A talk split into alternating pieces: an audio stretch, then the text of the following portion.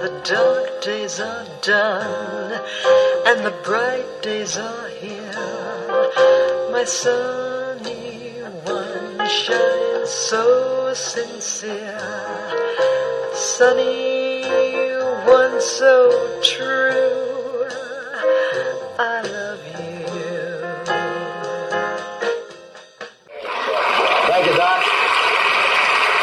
Our next guest is one of those rare talents who has something to say and can say it funny.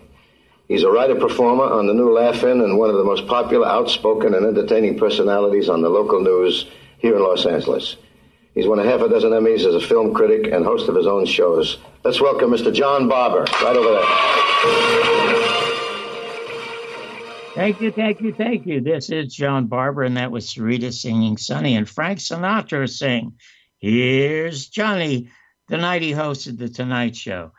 This is going to be a very unusual show for me for a number of reasons. First of all, it's the first time I have ever had a guest on for one full hour. It's also the first time since Joe Satilli became my sidekick that I'm doing a show without him, regretfully.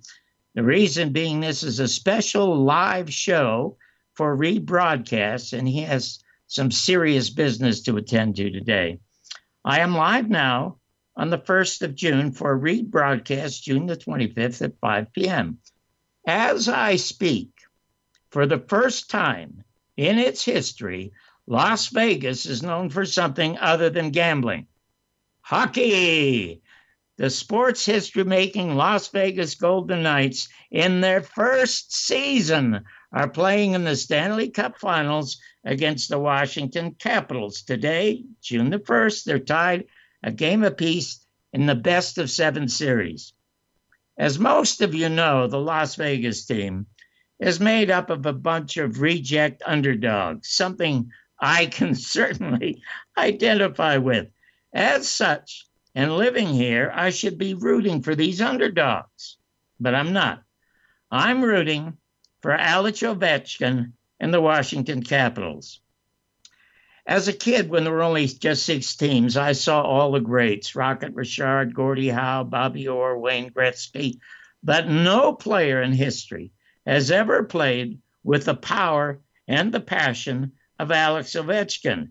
And his mother negotiated his first contract. So when this re airs on the 25th, the results will be known.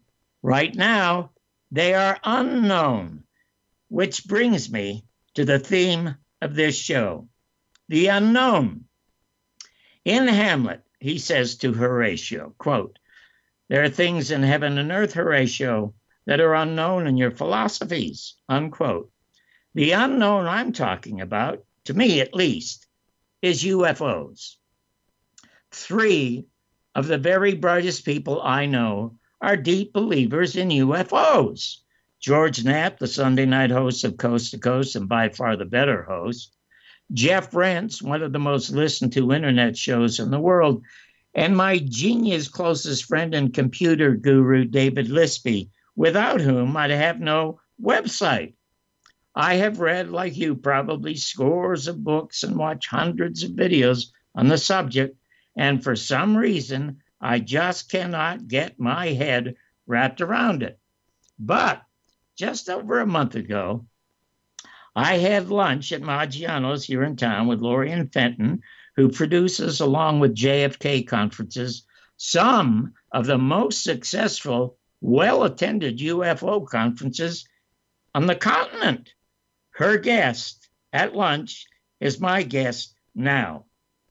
She has one of the most fascinating, interesting, compelling life stories I have ever heard. As you know, I'm a storyteller. I love storytellers.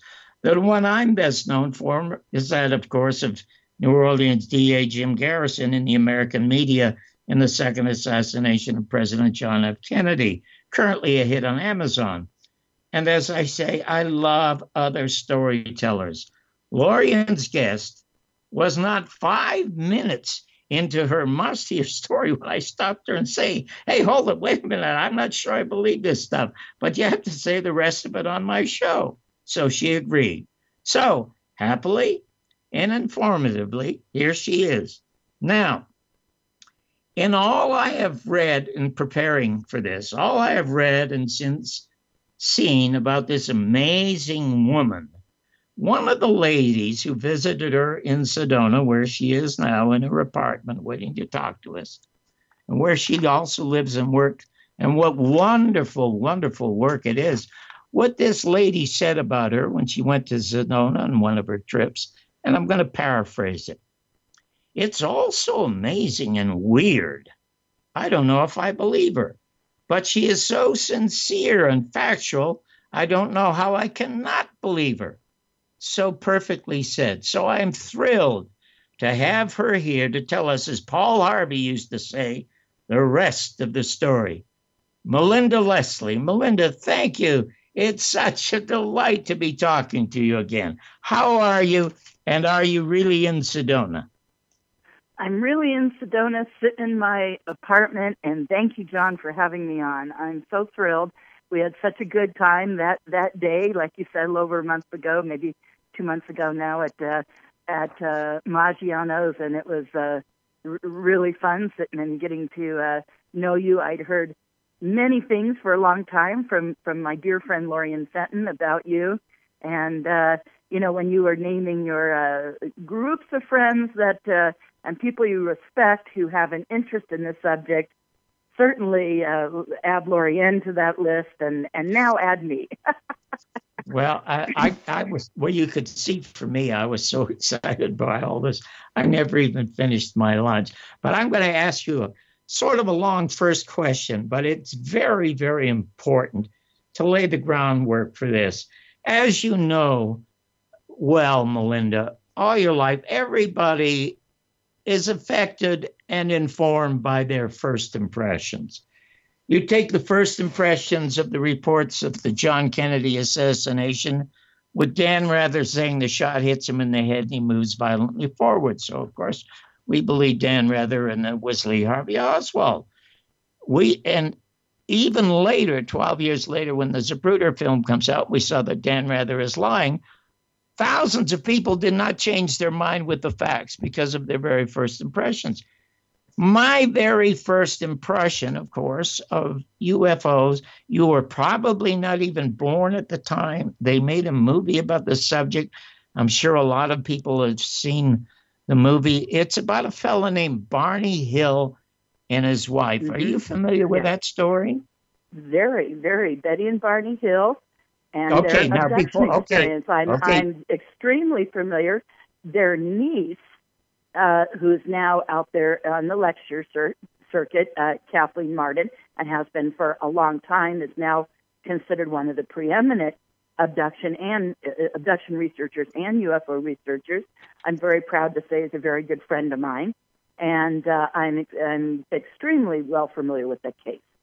Okay, before you expand on that, love, tell me a little bit about where you were born, who your parents were, if you had siblings, and when you were a young girl and thinking about what it is that you wanted to do when you grew up. tell me, tell me about that because I'm, and and then you're uh, you're going to have to tell me when was the first time something rattled around in your head that made you somehow begin to think about the unknown. So start at the beginning about your family. Okay, all right. Well, let me see here. I was grown, I was uh, raised, uh, uh, born and raised in Southern California. I grew up in Palos Verdes, coastal Southern California, and just, you know, coastal LA area, uh, Palos Verdes.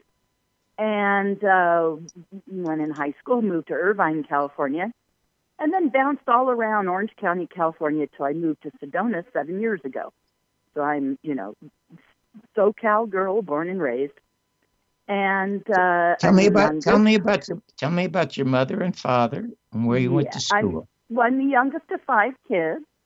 Wow. Uh, my mom and dad were both uh, brought up in the LA area themselves. Um, I think my dad originally from Ohio, if I remember correctly, and uh, and then grew up in the LA Hollywood area. Um, they met in Newport Beach, California, and that's the, actually where I ended up uh, living my last place before I moving to Sedona.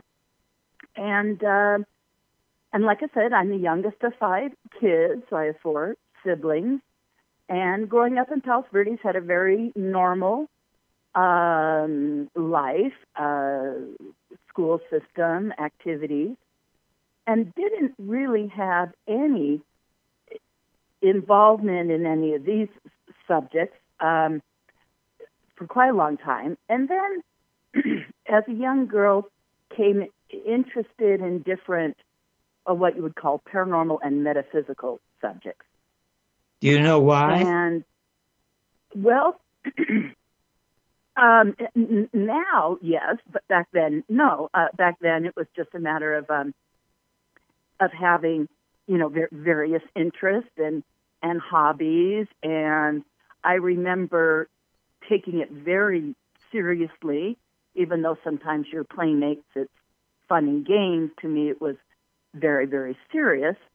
And then in high school, and realizing I was probably uh, psychic and intuitive. and then in high school, uh, while going to Irvine High, uh, a young man that I met and became my boyfriend at the time. But at that time, is along with meeting him, as I was discovering and coming to terms with the fact that I had greater interest in these subjects and was, like I said, uh, psychic. And then when I started to date him, we were kind of, he felt somewhat the same way about himself. So we were kind of experimenting with psychic things and reading books about it.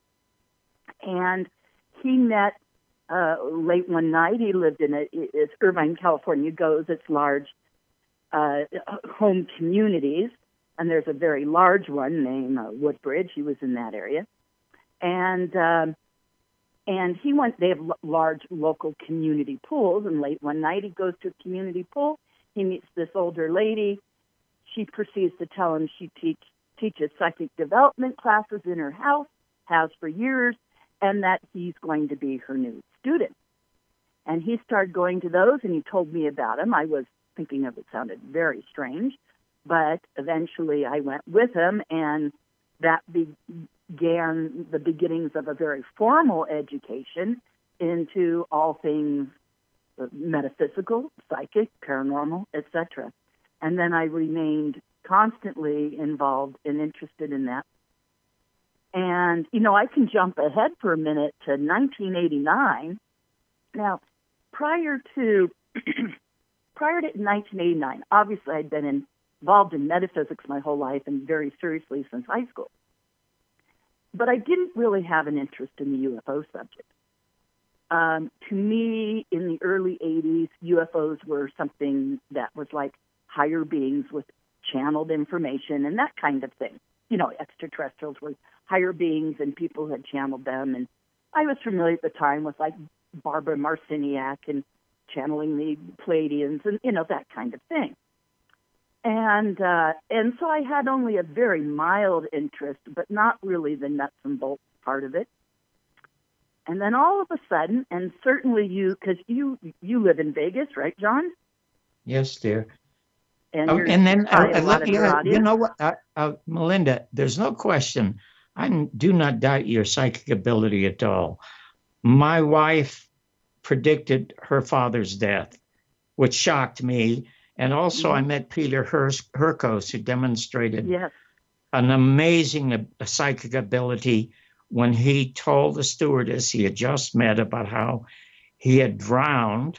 And the stewardess started screaming and crying, but he had drowned in his own blood. He had, he had a motorcycle accident, and the and the uh, handlebars pierced his lungs, and he drowned in his own blood. And I was present at the time, so I don't doubt that. But what was the first experience that you had that gave you the feeling you might be psychic or are psychic?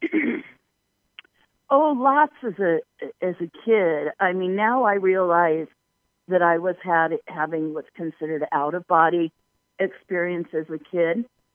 Um, I would do this thing where I would spin around, like you know, like little girls twirling around, you know. And I would do this thing when I was very young. Sorry, I'm just ate something before the interview, clearing my throat. Sorry, um, and and I would spin around and till I would basically spin around and pass out, like get really dizzy and lay down and pass out. And it and it, what I was doing was like putting myself in a trance and throwing myself out of body. Now at the time, I just thought it was fun to spin around until you passed out. but a lot of times I would look down on myself, you know, like I was I was clearly out of body. Now I understand that I was doing that. And um and a few a few other things. I had a real strong intuition. Um, the the boyfriend of mine and I were playing with the infamous Ouija board, Ouija board, and uh, and having all sorts of communication stuff happen, um, and some fairly dramatic stuff, which is kind of caused us uh, when we were freshmen and sophomores in high school to to say, okay, wait, we you know this we have some very real things happening here. Maybe we need to learn more about this, and so we started to pursue it to kind of understand some of the things that we were having happen.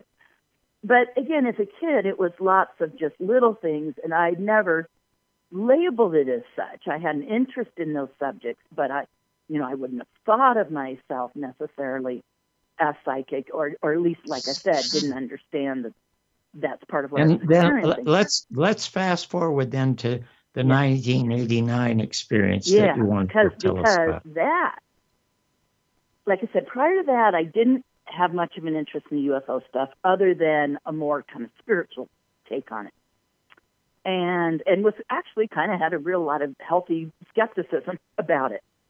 But then, well, two things happened. One says one time as a little kid, very young, um, I was fairly certain I had a sighting out the back window the back of our house in Palos Verdes.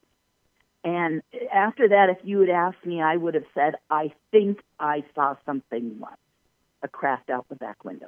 But I, but it was fleeting and brief, and it was one of those typical, you know, fleeting, brief sightings where you're like, did I really see that? And so I, I probably would have said that. But then in 1987, there was this big kind of planetary alignment event called the Harmonic Convergence that was really famous.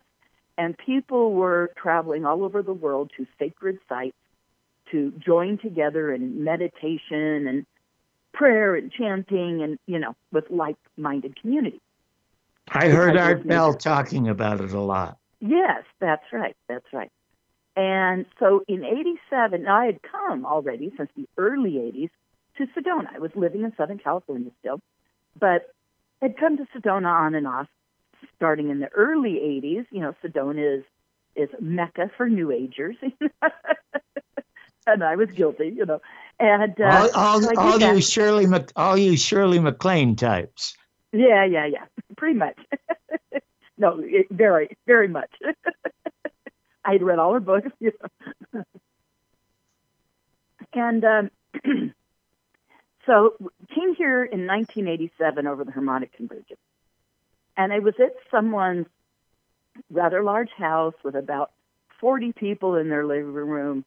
And they channeled information from extraterrestrial being that if we went outside right then, we all piled out into the front, outside the front of the house, we would, they would fly over and we'd have a sighting.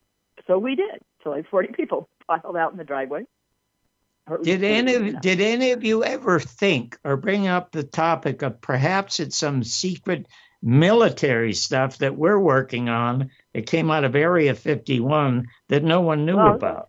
I'll get into more of that in a little while, but yeah, okay. but in this case, no. Someone received this message and said, "Let's if we go outside, they'll fly over," and we had been in this large kind of mediumship channeling meditation group in the house, so we were all very open to having experience right then. So we went out and we're out in the driveway for maybe 10 minutes, maybe less.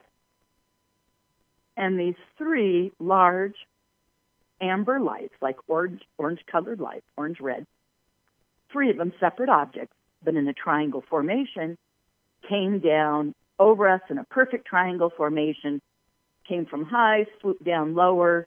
We never saw what I call structure, like a, a disc or a triangle, but they were large lights. It was completely daytime. It was in the afternoon, beautiful, rich blue sky, you know. And here's these three things come right over us, swoop down, do a nice big arcing turn, then quickly, dramatically go up, up, up, and disappear. But all everyone witnessed it, and it was exactly as you know. We'd only been outside for like five minutes. It was exactly what they said would happen. So we we had a great sighting, and and we all saw it, and we all talked about it. So from that point on, if anyone had said, "Have you ever seen a UFO?" I would have said yes. In Sedona in '87, we saw three craft come over us, and it was quite dramatic, and I was with a large group of people. So that and then after that, it made me say, well, probably when I was a kid, that was a sign too, probably. And uh, and and so it, it kind of rested at that. But again, I didn't. That didn't throw me into having a huge interest into looking into it. Other than at that point, I had had a sighting, and I was certain, and I was with other people, and you know, we witnessed it. So I knew at that point, okay, you know, this absolutely exists, and I'm okay with it. And then in 1989, all hell broke loose. what had happened in 1989 is because this is right up your alley and literally in your backyard. Because what had happened, and your dear friend George Knapp is quite the expert on, which is the breaking of the Bob Lazar story. And what yes. had happened is research scientist physicist Robert Lazar had been working out at Area 51, or more correctly, as subsection S4, and had extreme harassment through his work, um, was having probably some difficult with it emotionally or coming to terms with what was going on with him. And he confided in, my understanding is real estate broker Gene Huff, about his personal experiences, at which point Gene introduced him to famous researcher John Lear, son of the inventor of the Learjet. And and Gene and Lear said, "How can you prove this other than in having some minor uh, documentation and whatnot about his background?" But he said the best thing I can do is take you out there to the opposite side of the base and show you the test flight. They went out with him on numerous occasions, and John Lear ended up going on a rodeo program broadcast out of Vegas at the time called Billy Goodman's The Happening, and talking about, as well as at the time John Lear was friends with very controversial UFO researcher Bill Cooper. And Bill Cooper and John were both going on this radio program talking about what they were experiencing out there because Bill had gone out there too. Uh, and Bill's no longer with us; he's passed away. Uh, John is still here, thankfully. I love John. Bill, and, Bill, uh, Bill, Bill, as you know, was probably murdered. Yes, yes, I know the whole story, and and yes, yes, uh, it was either yeah, yeah, murdered or copicide or a combination of the two. Yes. But um, moving right along. So then, okay, so I took a big swig of coffee, sorry. and uh, so they went out there and had sightings, and he was going on Billy Goodman's radio show and saying, We're seeing this stuff. And a friend of mine fell onto this, and I was living in Southern California in the Newport Beach area. She was living in Southern California, and it was called the Lake Forest area, kind of inland from Laguna Beach, that area and she was i was an office manager at the time and she was a paralegal at the time. And uh, so she started listening to this show and she turned me on to it. And it was right i mean literally the week that the first time lear went on the show. And they were talking all about this and within a week's time there was so much interest from people calling into the show. The producer had decided let's rent some buses and take people out there where anyone can go out on Highway 375 and see what these people are seeing. And but they only they, but they decided just to rent the two buses, and anyone else who wanted to come along could follow. And so my friend I mean, literally, we heard about this on a Tuesday night, and the next Friday we're driving out there to meet everyone. now we got too late of a start to meet up with the buses, but they had told everyone what the mile marker was on Highway 375 and how to get out there. So when we were leaving from Southern California, five hour drive roughly to Vegas, and then two and a half hours from there to Rachel, Nevada.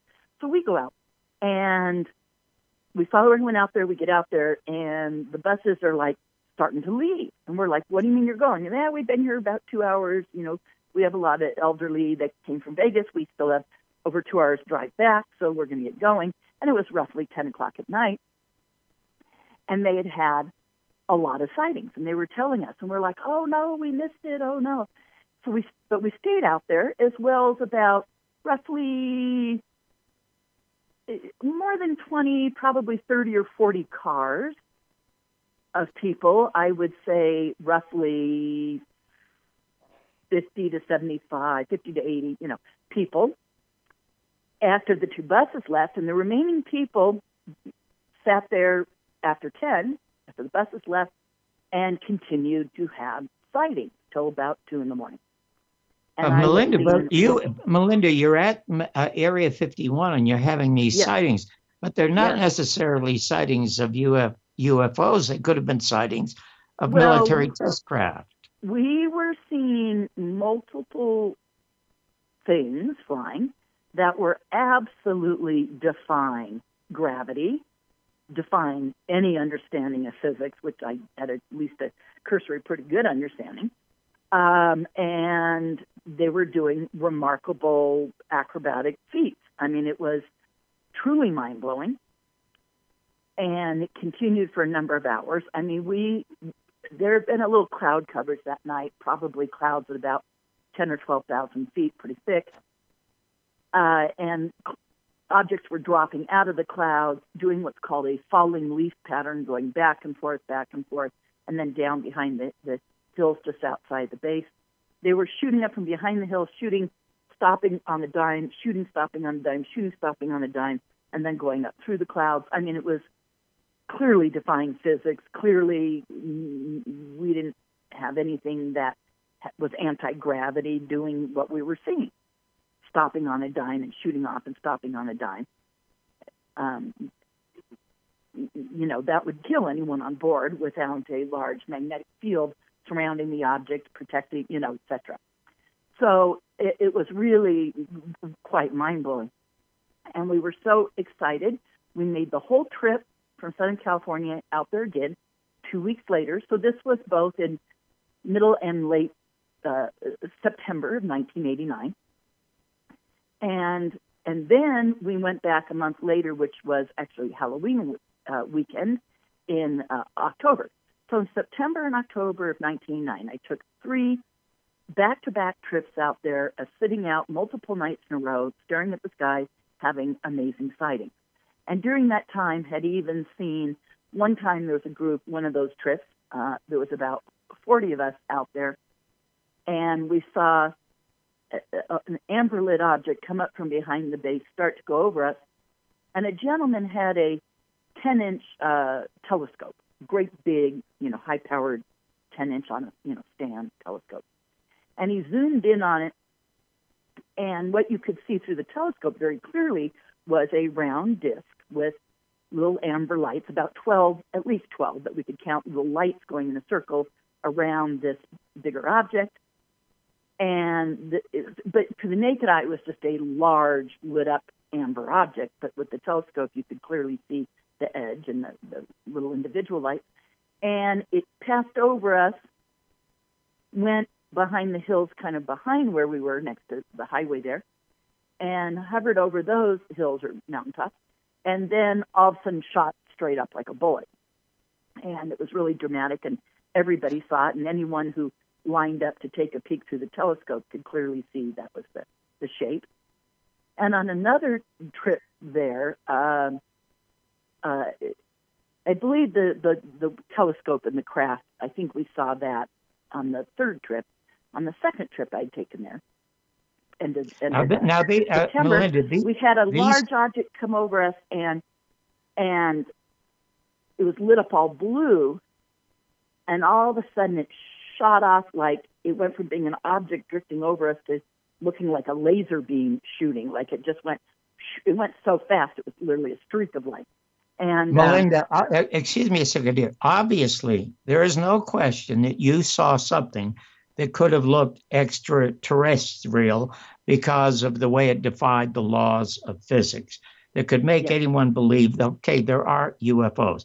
Put that on pause a moment because I want to mm-hmm. know what your reaction was when you discovered the story of Barney Hill and his wife, the story that I saw as a kid that said that they were abducted by UFOs because, because there's something Well, other than the I'll- sightings that I'll made you more of the- a believer. Go All right, ahead. John. I'll I'll jump to the quick here, which is after those three trips and so many remarkable sightings, back to back in two months. It was like inserting a key in my mind and turning it and unlocking something because I started to have memories come forward of childhood, teenage, and young adult abduction experiences. And realized, okay, this is crazy. I sought the help of a because I was having memories come forward, and I'll give you some quick examples. Eventually, I sought the help within a year or less, actually a couple months. I sought the help of a psychotherapist, a full-fledged PhD doctor of psychology, not a psychiatrist, but a mm-hmm. psychotherapist, PhD doctor of psychology, um, who did regressive hypnosis. And I went to her saying, This is crazy. Obviously, I'm not having abduction. That's nonsense. And, and I'm losing my mind. And she said, Well, let's see if you're really losing your mind. And she proceeded to work with me and eventually did a, a number over years, it turned out, of regressive hypnosis. And and not only did I have a lot of conscious memory of experiences, I started also having uh, recall in the regressive hypnosis.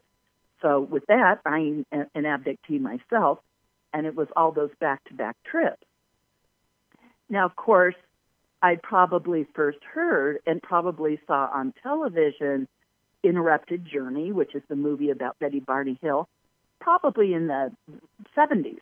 Um, so I had seen uh, that. Uh, it was just very strange to me. Uh, and uh, but it was later after becoming very involved in UFO research and investigation that, of course, I became more known uh, with that case, and uh, and it's a remarkable abduction case. Um, they were certainly one of the first major public cases of known investigated, you know, uh, uh, information put out there to the public.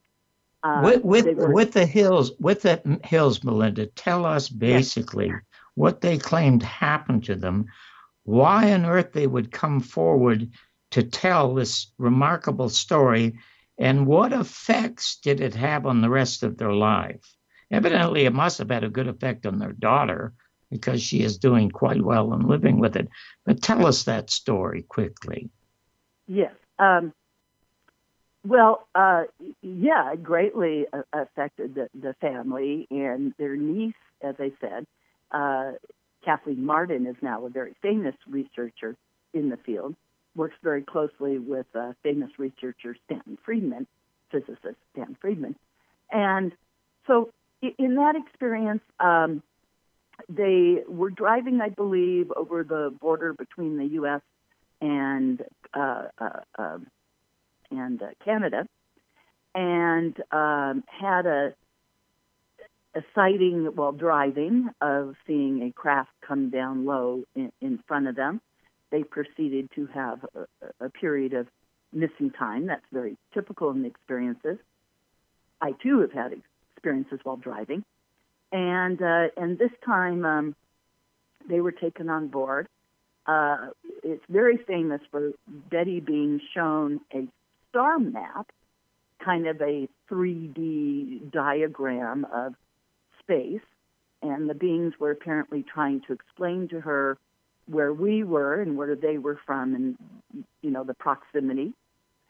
And later, from memory, she created this and in regressive hypnosis sessions. And it turned out to be Zeta Reticuli 1 and 2 star system, which of course she had no knowledge of and was not well known in uh, um, astronomy at the time, but became over time better known. And it turned out that what she had created from memory and hypnosis about this 3D system, and eventually somebody modeled it into an actual 3D, I think with, if I remember correctly, wires and balls or something, uh, you know, duplicate it. But it turned out that this was an exact model of the Zeta Reticuli star system.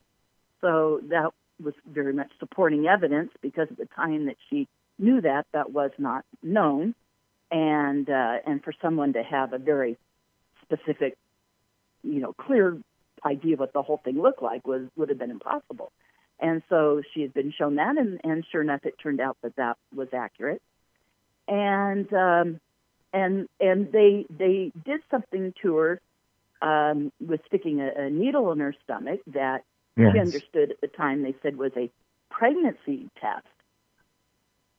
And, I, uh, I, and I, removing, I remember it. I remember yeah, it well. a fluid, but that turns out that that was the removing of ovum, which happens to just about all women in abduction experiences, and removing of sperm from men. And the most common thing that happens abduction is the removal of ovum or eggs from women and sperm from men, and they produce these hybrid beings that look part ET, part human. And on that note, I just came back a week ago from taping a documentary for Netflix in Los Angeles on the hybrid subject that everybody look for this come October, November. Um, it was an independent film company, but they were under contract with Netflix, long story short. And uh, if everything goes forward and in fact gets picked up and put out, it should hit Netflix in end of October or let's say November of this That's, year. That stuff is also compelling and interesting, but not, nothing I ever read about the hills ever indicated that somehow or other, other were they ever contacted by American military? Oh yes. Because, oh yes. Okay. yes, t- yes, yes, extensively. Uh, then tell us about that. Because when I was researching you, and I'm fascinated by this stuff, I saw in our speech, I thought it was you, but I wasn't quite sure. And this was this was a, a while ago when I first heard about all of this stuff. It was in Oregon, and a woman was giving a 10 point program of how and why the military and the U.S. government is involved with the business of UFOs. And George Knapp has reported two or three times, and even the mainstream media has begun to report on the fact that the U.S. military is now going to open files that some of their UFO files. So that's the stuff that really fascinates me. So tell me how and why the military got in contact with the Hills, and have they ever gotten in contact with you or given you any trouble of any sort? Oh yes, yes. Um, well, the Hills. I, I think it's easiest to say this way because uh, what I've heard from uh, Kathleen Marden, the niece of the Hills, and talking to her uh, privately, um, is that they had things uh, happen much like me. So I, I think for the simplicity here and for accuracy, it's better that I talk about my own stuff right now, only because Okay. the Hills had a lesser degree of, of some of the stuff that, that I had happened. But they they did have initially, I'll say this much with the Hills, uh, they initially had an Air Force colonel, if I remember correctly, get involved um, and and come to their home and ask them and kind of question them or interrogate them about their experience. Um, they had subsequent involvement of what is referred to now in abduction research as a MILAB event, M-I-L-A-B, and M-I-L for military, and A-B is an abbreviation for abduction.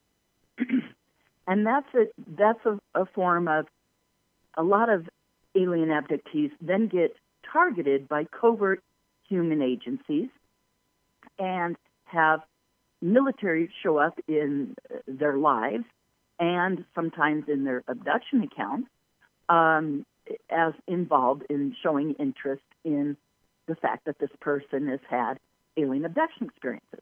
And that had happened to me. Um, besides remembering my initial alien abductions, starting then in late 89 and early 90, with remembering childhood, teenage, young adult uh, alien abduction experiences, um, and then going forward into some current experiences into the early 90s. You know, so it wasn't just past memories, it was also stuff currently happening with me. And then all of a sudden in 93, I had two experiences, one in August and one of November of 93, where it wasn't just an alien abduction, I had military personnel present. Now, before that, before those two experiences, I had had some what's called helicopter harassment, having black helicopters show up, uh, hover low over my roof, um, specifically in, oh, I think it was about 92, 91 maybe. I was living with a roommate in Fountain Valley, California, and had this large black helicopter come very in the middle of the night, very low over the roof. Uh, I, I heard it. My the house was shaking. I it woke me up, of course. I look out mini blinds on my window right next to my bed, and I suddenly see the runners of the helicopter peek out from over the roof line. So I see the two runners, you know, like it, it, it wasn't one with wheels. It had the old fashioned, you know, kind of the braces or runners on it. I saw those, and then I saw the nose of the helicopter, and and it was, you know, really low. I mean, I, uh, maybe only 100 feet above the roof, you know, and I, I saw it, and it came over, and and and then it took off towards the backyard. So I grab a robe, put it on, run out through the house through the backyard, and it proceeded to spiral over me in the backyard. It doesn't look like it was going to the front of the house. You're going to love this, John. This is up your alley. I ran out the front, and there's a great big tree, and I'm under this great big, I, I think it was an oak tree, but I'm under it, and I, but I can see the helicopter spiraling. And there's one, I, there, this house was on the end of a big cul-de-sac, and there was one tall light, on, you know, on the cul-de-sac at the end. And and I'm like hiding under the tree as this thing kind of spiraled around again. And then it kind of flew off and did a big loop and then came back and was hovering kind of out over the cul-de-sac. And I, I had the, um, the let's just say cojones to go out under the street lamp, stand up and in defiance, um, I think I can say it this way on there, I flipped it off. I gave it the burn. Melinda, and, uh, why, uh, Melinda, why do you think the government would do that to people like you. Why wouldn't they do to people like you? And I say that I don't mean to say that, that that's not in any pejorative sense, like you're different from anybody else, because there are thousands and thousands who've experienced what you have experienced. But why would the government try to uh, try to destroy you uh, uh, physically rather than destroy your character? the, the way they did with the the, the House Select Committee and assassin. Excuse me, dear. The House Select Committee on Assassination said there were 78 additional important witnesses murdered. Uh, uh, and this is this is all proven. Okay, they were solid witnesses to proving that Lee Harvey Oswald did not kill John Kennedy. But as Jim Garrison says in the film, if they can't murder you, they murder your character. So why wouldn't they make fun of you rather than try to. Well, they they have you. done that to many researchers and many people, but with the abductees, they're wanting to know. So it's it, John, that's a very good question. And as I started to realize what was happening to me, I had to figure out these things and come up with these answers. Talk to other abductees having experiences, same as me, and major abduction researchers in the field and other UFO researchers to try to really wrap my head around what was going on. I've now been researching that subject, subject matter for 28, 29 years, And so I've learned a lot o- over that time. This, this is what I can tell you. They're very interested in what the abductees know. They're picking up abductees. For instance, the next two experiences I had in August and November of 89, one of those was being removed from where I lived by military personnel who came in and drugged me during the night and took me to an underground military installation in both of those cases.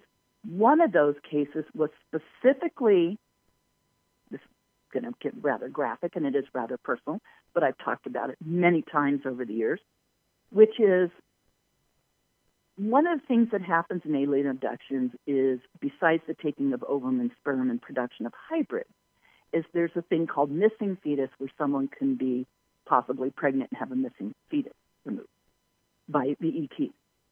Unfortunately, in some of these military abductions, that kind of stuff has also happened. And I have talked to some medical experts since to learn that it was very likely that I had a misformed uh, problem pregnancy of some type. I was not married at the time. I was not dating. Um, I was having back to back alien experiences. And then I had an experience with the military where they removed fetal tissue from me. Oh my! say necessarily an abortion. It wasn't a living thing. It was just probably misformed fetal tissue in the extremely early stages of of something. But in the experience, they removed that. They wanted the genetic material. Um, after that experience, that was in August of '93. In November of '93, I have another military experience but this one, they're specifically interrogating me about an alien piece of technology. And it was like they, they wanted to know if I had seen this specific thing. And then they wanted me, it, should I see it again, to retain information. So, you know, it's to sound kind of corny, but like use me like a spy on ETs. And, and, and so that was specifically about alien technology. When you, And- uh, Melinda, when when you recovered from this visit to the military hospital, wherever that was, did you go to a gynecologist to have him or her No, at the time I was having very odd feminine cycles. And so I chalked it up to odd feminine cycles. I was having such odd stuff happen that it did not seem that out of the norm. I had, right before this experience, skipped a cycle, but that was not that unusual at the time. Do you So in do my you case, I had no awareness of having had been pregnant other than now since talking to medical people to determine that I probably had the symptoms beforehand, but it was so early on I was unaware and I wasn't dating him at the time. So I was like in denial, like, well that couldn't be that. So I chalked it up to having just other feminine problems. Uh, this Um, fasc- this fascinating woman that I saw speak at one of these conferences, I believe it was last year, and I think you and Lorien were very aware of the conference. I can't remember the wo- woman's name when she talked about Mhm. the ten reasons why the military was interested in and involved in UFOs, and those people who were involved with UFOs. mhm. But do- uh, like her, do you believe that somehow our military intelligence apparatus or the deep state or whatever, on some hidden level, is working with these people? Yes, absolutely. It is seen reportedly in these experiences of military and ETs working together. This is often reported as part of this, what I call MILAB or military abduction experience. I have seen that myself, but I'm in no way alone. I've spoken to many, many uh, abductees, experiencers, contactees who have seen this. And it, it, so it's very common for these people to see them working together. I As- as- had an as- abduction about five years ago where myself and four friends, five of us, were removed from a house together. Now, I've been, that's also common in the alien abduction scenario to have what's called a mass abduction of multiple pe- people taken together. The five of us were taken together by ETs, and I call this in my research because I do the MILAB research. I've worked with hundreds of cases of people who've had stuff happen. Uh, uh, stuff meaning uh, some form of military involvement, harassment, surveillance, monitoring, being picked up, interrogated, having follow-up medical things happen, and and then having involvement in their lives with military and or intelligence personnel. And as, you, as, as, as your life has evolved, as your life has evolved and your experiences in life evolved, what has been the reaction? You're the youngest uh, of five children. What has been the reaction of your yeah. family? And what uh, do you still have contact with the young man you knew in high school? Yes, I'll I'll get into that in just a just a moment. But to quickly just finish what I was saying, because your audience okay. I left them hanging, I think, was was um, that time with the five of us removed together by ETs, but it, I called a handoff event. At one point, we were handed over to military personnel, taken to a large underground installation near where I live, and we were all tested for psi abilities, specifically psychokinesis, oh. moving matter with our mind. Oh, and there were many other abductees in this event. Two years after this event, I have a young man come on my tour. By the way, we haven't even mentioned that part yet. My UFO tour. Oh, oh, yeah. You, so you must get man, to, you, you must get you must get to that because you, yes, I yes, would have will, thought your excuse me, dear. I would have thought your experiences with the military would have frightened you away from how you now earn a living. You earn yeah. a living in the most interesting way I've do, ever do, heard of. So get to that. So, okay, well, so so first to finish what I'm saying. So this young man comes to me on my tour two years later and asks that he talk to me privately. The next day, and he, when I say young man, he wasn't that young. He was he was um, probably about forty, and and so uh, he or in his late 30s anyways he comes actually he's traveling in sedona just happens to be with his uh, mom. They both took a trip here together. And they both come to my office and he shares with me and she does too their involvement with alien abduction. Okay i've had a lot of people do that after my tour. But in that case he also says he wants to meet with me the next day. So the, the next day after that we meet for lunch. He proceeds to tell me when he, he used to live in Sedona, and he used to have the military abduction events too, but he didn't want to say that in front of his mom. And he went on into his military abduction events that he had here, and he starts to explain one event. He gives me the date and year that it happened, and what happened to him. No. And it was the identical. He was part of the same experience.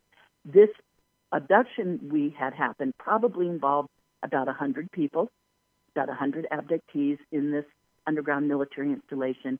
And so here, two years later, I have a young man sharing with me in detail the same event, the same date, and all the same scenario. In other words, he was one of the other 100 people involved.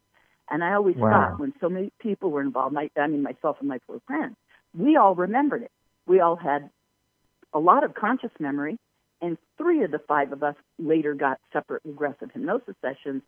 And the therapist that worked with us said we clearly recalled the identical same experience.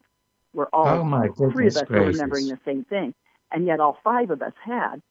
And now, and here's a okay. young, I mean, here's Melinda, a guy, you know, here's a guy sharing the exact same thing with me that he had obviously been one of the other hundred people. That that's amazing. But what is so amazing to me is where on earth you got this idea that you could go on these uh, UFO sighting tours. I mean, you absolutely floored me when you told me that, and that, how you came up with the idea, and whatever made you think you could well, ever okay. see a UFO, and then charge okay. people. Go ahead, t- tell, well, tell okay, us. Exactly. Um, I know we're not, we probably don't have much time left, so I'll try to do this as concise as possible. Okay, here we go. A man in Northern California by the name of Ed Grimsley figured out that you could see UFOs with military night vision goggles, specifically PVS 7 Generation 3 night vision goggles, or Generation 2 Xan 3. But so he figured out you could really see them because they increase the amount of light you see by 20 to 50,000 times. You know, so they're going to increase, you know, the amount of stars you see by roughly 50,000 times. And so he started to have sight. He was bringing his goggles to different UFO conferences. I'm just kind of glossing over this real fast. And and I had gone out with him in the Bay Area of California, San Francisco area, and had amazing sightings at a UFO conference, literally out in the parking lot. And so this, and then he came to Sedona. I wasn't living here yet, but a friend of mine in Southern California had a timeshare here. She said, let's go out. There's this little conference going on in Sedona. I've got timeshare for weeks coming to me, you know, so let's go out. And you can stay in my timeshare, and then we'll also go out and do these sky watches with Ed. And we did. And after that, there was someone else here in town who did UFO sighting tours with military night vision goggles, and I thought they were charging way too much, quite frankly. And Ed, I came up with this idea to start these tours here, and he was very supportive of the idea. And and I started to think about it. And about roughly a year or two later, I was thinking about it, but hadn't really done anything. I was still living in Southern California. And a friend of mine who lived here, who worked at a place called the Center for the New Age, went to the owner and said, I know someone who wants to do this thing. What do you think? And the owner was very supportive. I ended up coming and meeting with the owner of the Center for New Age, took a trip here twice and did so, and planned this business idea. Um, a friend of mine, I didn't have goggles. They cost, at that point, well over three grand a piece. Oh my God! Gone up. They're almost four grand a piece now. But anyway, so um, so a, a friend of mine said, "What's holding you up?" I said, "Can't afford the goggles and moving charges." And this friend of mine said, "What if I help you?" So they helped me get into goggles. I made payments to them for two pairs of goggles, and now I own six pairs. I take up to twelve people at a time. And John, last night was tour number, so seven years later. I started doing it seven years ago. I've now done 910 tours as of last night. And and the question that I asked you at lunch, your answer stunned me even more. I asked you, has anybody ever asked for a refund? well, in 910 tours, and no, no joke, you guys, it's the absolute God honest truth. Only once did my clients feel they didn't have a sighting. Now, about a year into it, when I realized we were seeing multiple UFO sightings every time, I decided to offer a money back guarantee that if you saw them or you got your money back. And about two years into doing it, we had a night where it was a really slow night. I thought maybe two signs, but it was just it just wasn't good. I had two elderly couples. they didn't know each other. They met on the tour. And we go back to the Center for New Age, and I said, you know what? I'm really sorry. I, I offer the money back guarantee. I absolutely you have to give your money back. We do not keep credit card numbers on file, so I need your credit card number. They went to their car, came back, or cars, and talked amongst themselves, came back to me, and they said, Melinda, we had such a good time on the tour. We we refused the refund. So I've only Why? had to offer the refund once, and I've never had to make good on it. Why, but the deal Melinda, stands. You, I have a money you... back guarantee that if people come and it, now if, if the majority of people thought they saw something, obviously no one gets a refund. But but it, it, if if the majority of the people really thought they didn't see anything, I will give a refund. But I take up to twelve. Why why why do you think why do you think, dear, that Sedona is a great place for those sites? And if, am I out of line if I ask you how much your tour costs? No, not at all. Okay. Sedona is a hot spot for sightings, always has been.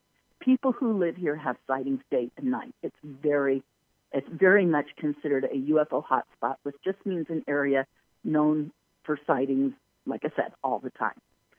Um, even the Native Americans living here going back thousands of years said they had regular contact with the star people. In fact, all the native cultures from this area believe they are the descendants of the star people. That is part of their whole spiritual and, and cultural belief system. And so to them, having sightings is no big deal. and here in Sedona, it has been a hot spot. And you gather any 20 residents together, and I guarantee you at least 10, if not 15, 15 out of 20 have, have had sightings. It's really that common. And then and how much? How much the do military you charge? night vision goggles, it increases our chances of seeing stuff by 50,000 times because to the degree it increases the amount of light you see. And I, when I started doing these tours, I never thought in a million years we'd have sightings every time. It, it just still blows my mind, but we do.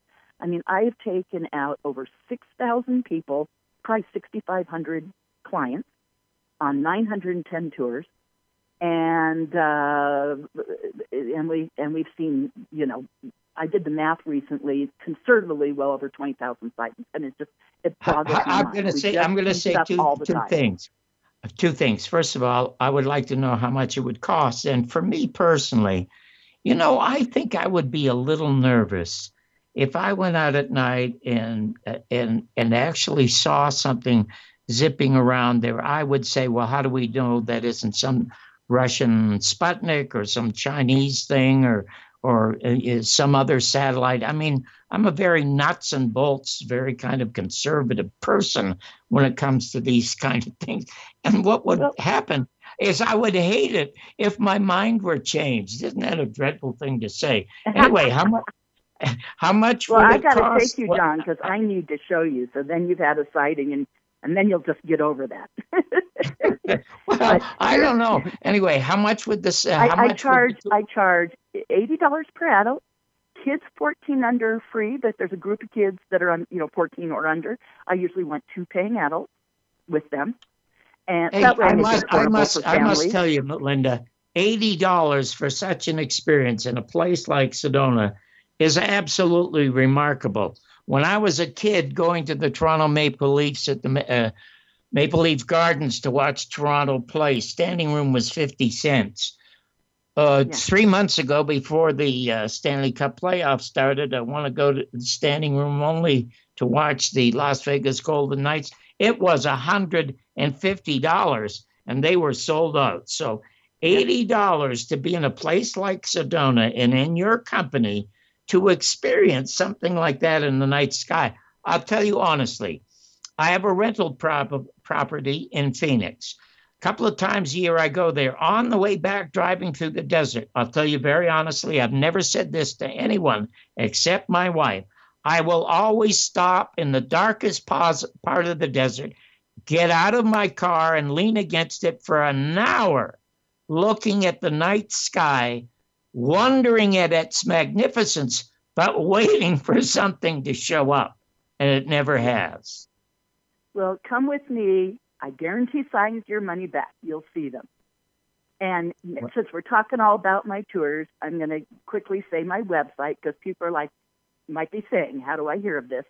Go Yes, to by all means. www.ufosightingtours.com. Okay, tell them again where they can go to your site and also where they can see some of your amazing videos. I watched a half a dozen of them, and of course, I love. there's there's stuff on YouTube that I'm proud of, and then there's stuff on YouTube I'm not as much. Now, if I really, really was concerned of something, I'd have whoever posted it take it down. so I'm just saying, there's some I'm more proud of than others. But if you if you YouTube me, Melinda Leslie, you'll find all sorts of videos, and I have some stuff linked to my website, which is again UFO sighting tours tours is plural, T O U R S dot com. So again, UFO sighting tours dot com, and that will take you directly to the information about oh goodness, my my tours and about me and um, etc. Now, my MILAB research is not located in my tour information for probably obvious reasons. And but if you again, if you either Google me and or go to YouTube and search me on YouTube, you will find all that related information, of which there's quite a bit, and different lectures On, on, on, your, past, on, on, your, on, your, on your site, Melinda, Yes. do you ever reference one or two other people? I know there's my my computer guru uh, David Lispy, who's an absolute genius and believes wholeheartedly in UFOs and sends me all kinds of videos. He sent me two videos of guy that I forget his name now, a nice looking fellow, very muscular, talks always about UFOs. He is interesting to listen to, but I can't remember his name. But are there people on your site whom you respect that you might link to for curious people Well, who'd like to know more about it? I admit my my tour site is mostly about my tours, so so uh, not so much. Um, um, I certainly, you know, your yours and my friend George Knapp. I certainly recommend his information. Um, I would certainly recommend researcher uh, Richard Dolan and his information. yes, Um, yes. Another gentleman by the name of Grant Cameron, I think, does amazing work. Um, he's from Canada, but he does amazing work and very prevalent also in the U.S. Um, Is that the former member of Canadian government? no, no, that's Paul Hellyer, who was their um, defense minister, yes, defense uh. Yes. The defense minister published the best-selling book about it. Yes, and he, unfortunately, not while he was currently holding the position, but upon retiring, Right. He went public with what Canada knew about uh, extraterrestrials and sightings and you know and UFOs, and um, such a very prominent major, you know, political figure in Canada disclosing his personal knowledge. It was remarkable to say the least, and so That um, was. His, his that book up. was A, a good Is- thing also to check out is called the Citizens Hearing on Disclosure, of which there's a, nub- a, a number of documentaries uh, on the Citizens Hearing on Disclosure, which um, were a lot of government and political figures talking about government, military, political, and science figures talking about what they personally knew about the subject and their I was. personal I, w- I must say, I was stunned at some of the incredible people who testified there. Melinda, I cannot thank you enough for being on this special show today. I'm just Sure. tickled and fascinated by all this, and I can't wait to see you and Lorien again in a couple of weeks. And you will be back on this show often if you would grace us, dear. Oh, I I'd love to. I I that was really fun, and and I love your interview style. Uh, you know that was quite enjoyable, and obviously we barely scratched the surface. So I would love to come back uh, anytime we'll have, willing we'll have a lot to talk about again, dear. Thank you, thank you so much. You have a wonderful weekend, and I'll be seeing you all in a couple of weeks. All right, I'll see you then. I look forward to it. Okay, thank you, dear. Bye bye. And thanks to all of you. I'm really sorry Joe wasn't here. I just love when he's here because he's got so much to add. Anyway, you all have a wonderful weekend. And as Ed Murrow used to say, good night and good luck.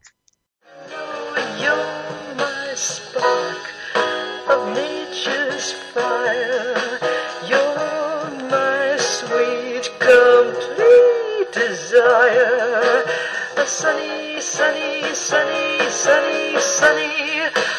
I love you.